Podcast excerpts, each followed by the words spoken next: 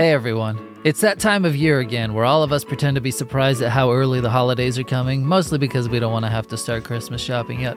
Well, it's October now, the month of Halloween, or All Hallows Eve, or Halloween. If you've ever seen it spelled with that random apostrophe towards the end. Today I'm listing off the top seven books that have scared me. And this is The Book Pile, a comedy podcast about the best of books and the worst of books. If you're new to the podcast, welcome. Also, if this really is your first episode, uh, may I also recommend checking out an episode where my co host David Vance is present. A couple of my favorites are episode 124, when we roasted the novelization of the movie Transformers, and episode 119, where we discuss Elton John's autobiography. What a crazy ride that book is. Anyway, I'm Kellen Erskine. I'm a comic, a father, and my own father and mother used to scare me and my siblings jumping out from behind doorways and growling. And I thought it was fun, but I also thought that everyone else in the world would think it was fun. And then I grew up and discovered that not all roommates and wives think it's fun. As usual, if you enjoy the podcast, please feel free to subscribe and also leave us a review. It helps us out a ton. We're trying to get to 500 by the end of the week, and I think we only have five or six more to go. And by we, I of course mean me and Dave Vance, my co host, who will be back next week uh, when we discuss the novel Sphere, which I recently ranked as my favorite Michael Crichton book. Uh, it combines Crichton's real life science facts with an underwater who done it or what done it, plus maybe time travel, plus maybe killer squids. Uh, there's going to be spoilers in that episode, so if you've been planning on reading or listening to it, maybe check it out this week. Uh, and if you want to check me out this week and see me perform live, I'm going to be in Pleasanton, California, October 13th. Uh, and then Provo, Utah, this Saturday, October 14th, to tape my next dry bar special. Two shows. Uh, first is sold out. Second one is going to quickly. So get your tickets soon. And then, of course, I'm going to be in Des Moines, Iowa, December 8th through the 9th. I think I've been saying the 9th through the 10th for the past few months, uh, but it is the 8th through the 9th. But of course, you can get all that information plus tickets if you go to kellenerskine.com. So this list is going to be different from any other list that you can find online of the greatest horror books of all time or the top 50 scariest novels. Because first of all, as I just mentioned, you can find those lists everywhere. I'm just making this one very personal. These are books that scared me during different stages of my life. So they're not all objectively scary if you're now 40 and reading them for the first time, like me, or 41 because you just lied about your age. And while I do enjoy being scared, in controlled situations like roller coasters or eating too much at Taco Bell. I'm also a bit squeamish, so my list isn't that extreme, with the exception of a Stephen King outing different things scare people on different levels. And I've got a pretty tight Venn diagram of preferences that really limit the books of this genre for me.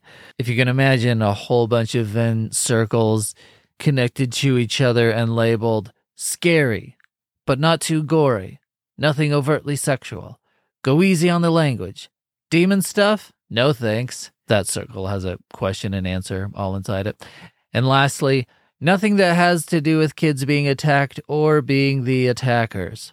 So, a lot of circles, tiny intersection. As you can imagine, after those filters, we're left with few books. And by the way, a couple of the books in today's list did not pass this whole test, which is why they're showing up in this episode, because they scared me in a way I didn't appreciate. All right, before we get to the list, just another reminder that we've got a Patreon if you'd like to support the podcast and get extra content. With the subscription comes a weekly bonus mini episode, plus chats with other fans and me and Dave and more. If you want access to any or all of that, click the link in the description of this episode or go to patreon.com slash the book pile or search for the book pile on the Patreon app, which they actually updated last week and it's even more beautiful and user friendly than ever.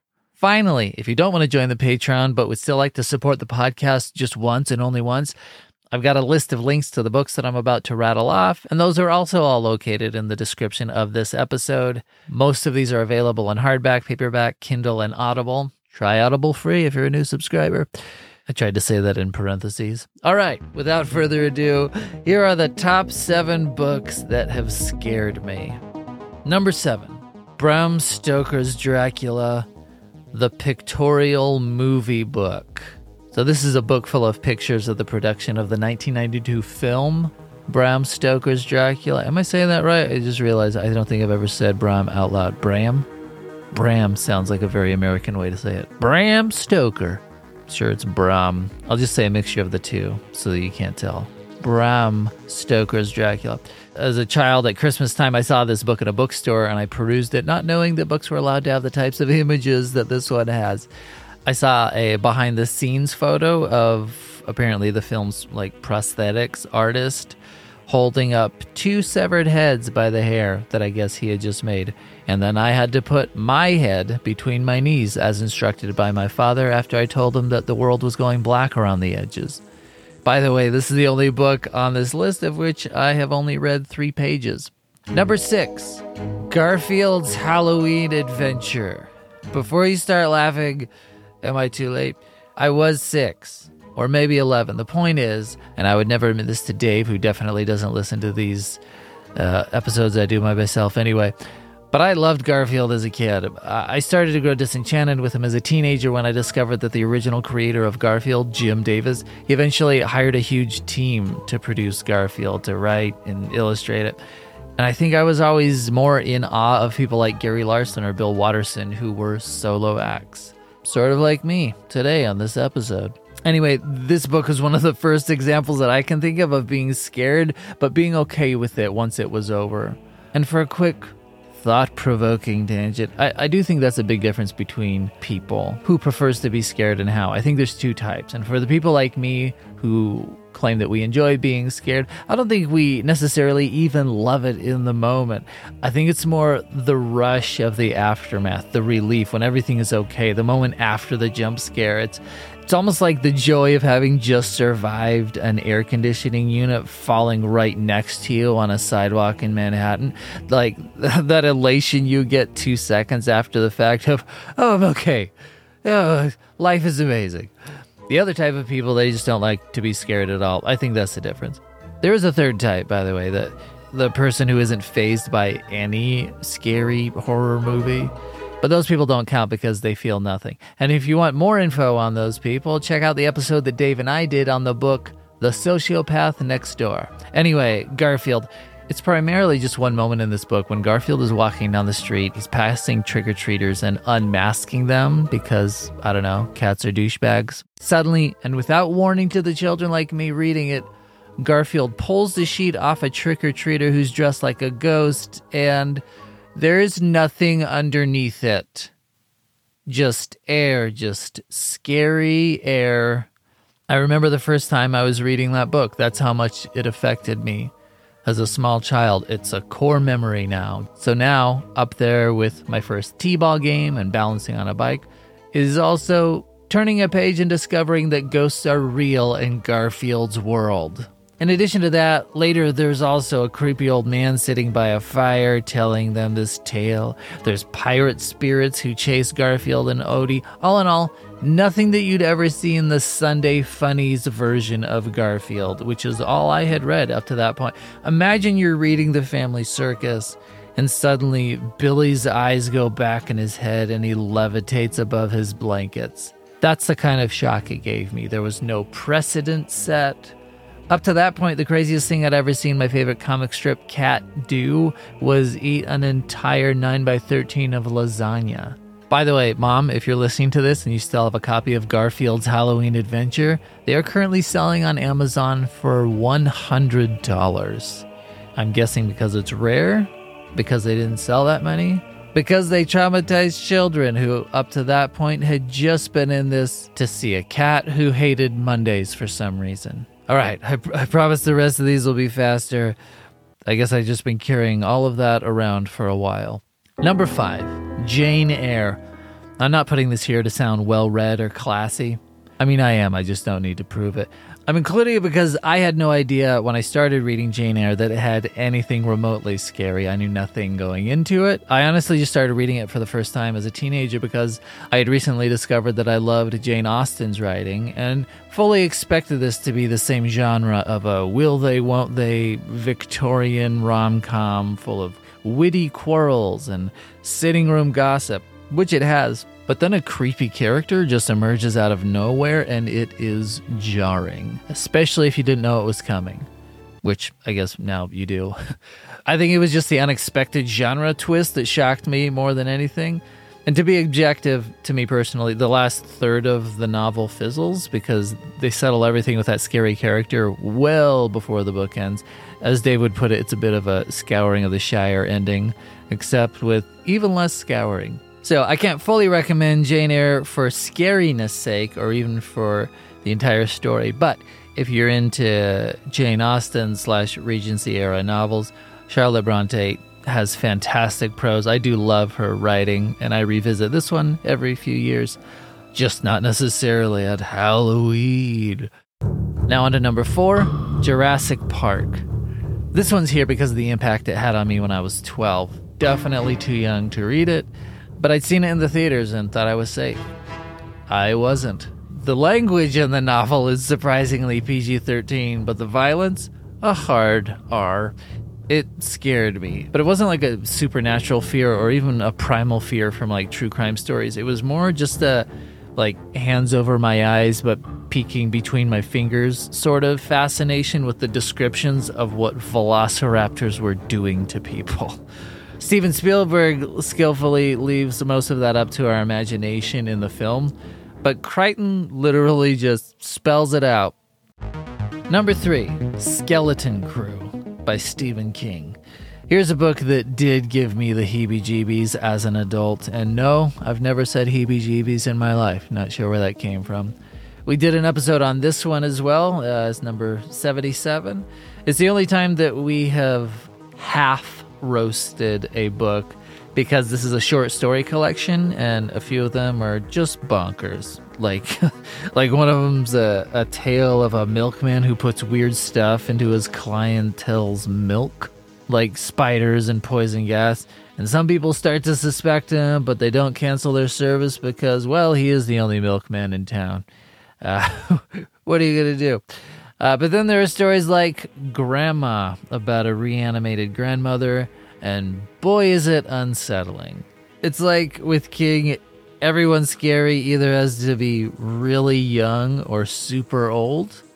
If they're middle aged, they at least have to be a clown or a dog. Those are the rules. Now, the scariest story in this book for me is called The Jaunt. It's sort of a sci fi portal dimension traveling story. And it's horror, but not primarily in like the physical gory sense. Uh, I'm not trying to spoil it, partially because I don't even really want to talk about it. Maybe consider checking it out, unless you're the type who didn't even get a thrill about the AC unit uh, falling right next to you. Number two, coming in at second place, The Shining. So here's another king.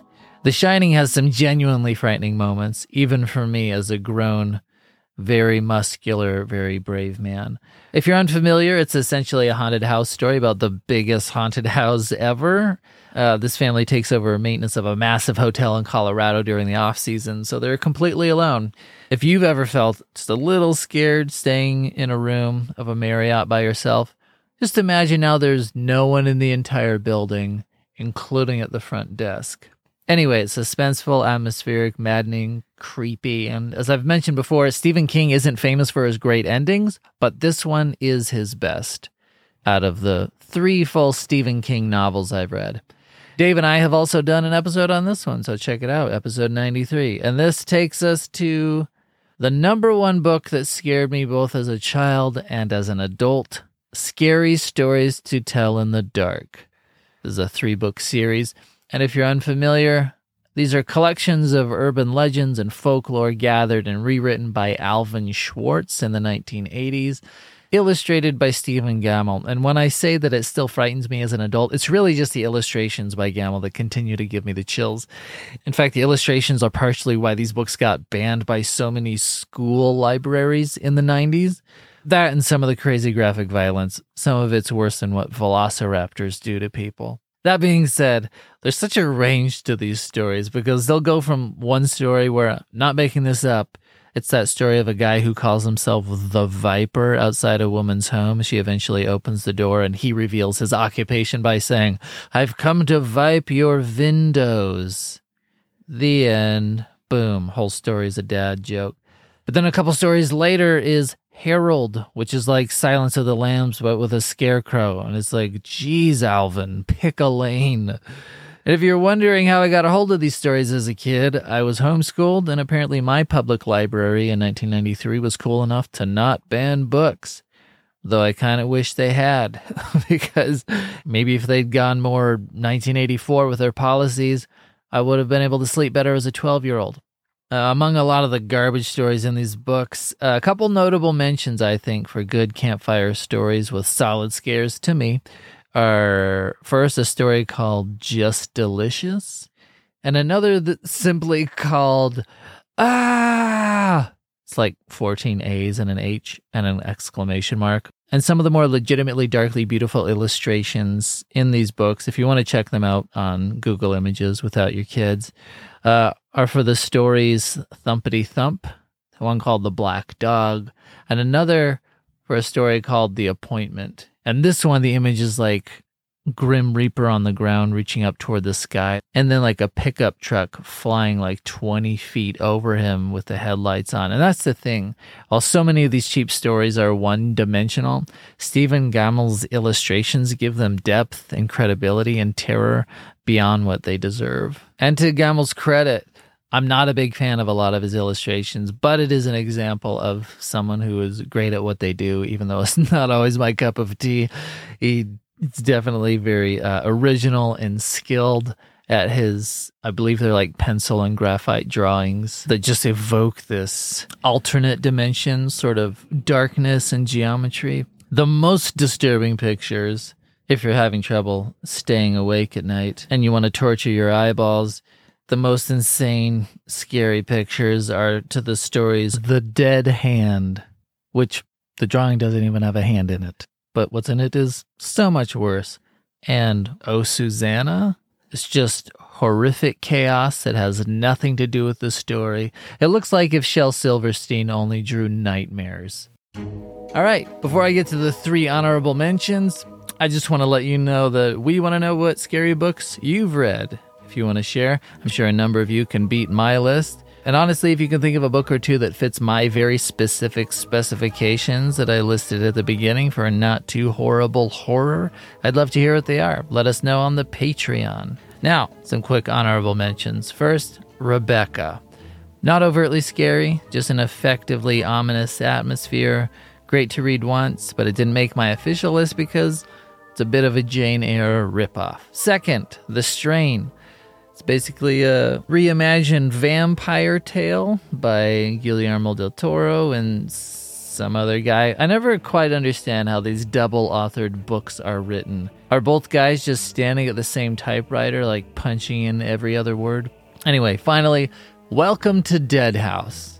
This is the first Goosebumps book, meaning the first in the series, and it's the only one that ever scared me as a kid, not to brag. It's definitely the most intense one. It's the only one where there's real graphic violence and a main character who dies. Apparently, R.L. Stine was testing the waters for the alleged 9 to 11 age group he was aiming for and quickly realized not every fourth grader is Tim Burton. So he scaled things back a bit, wrote the next 60 books, and sold 400 million of them.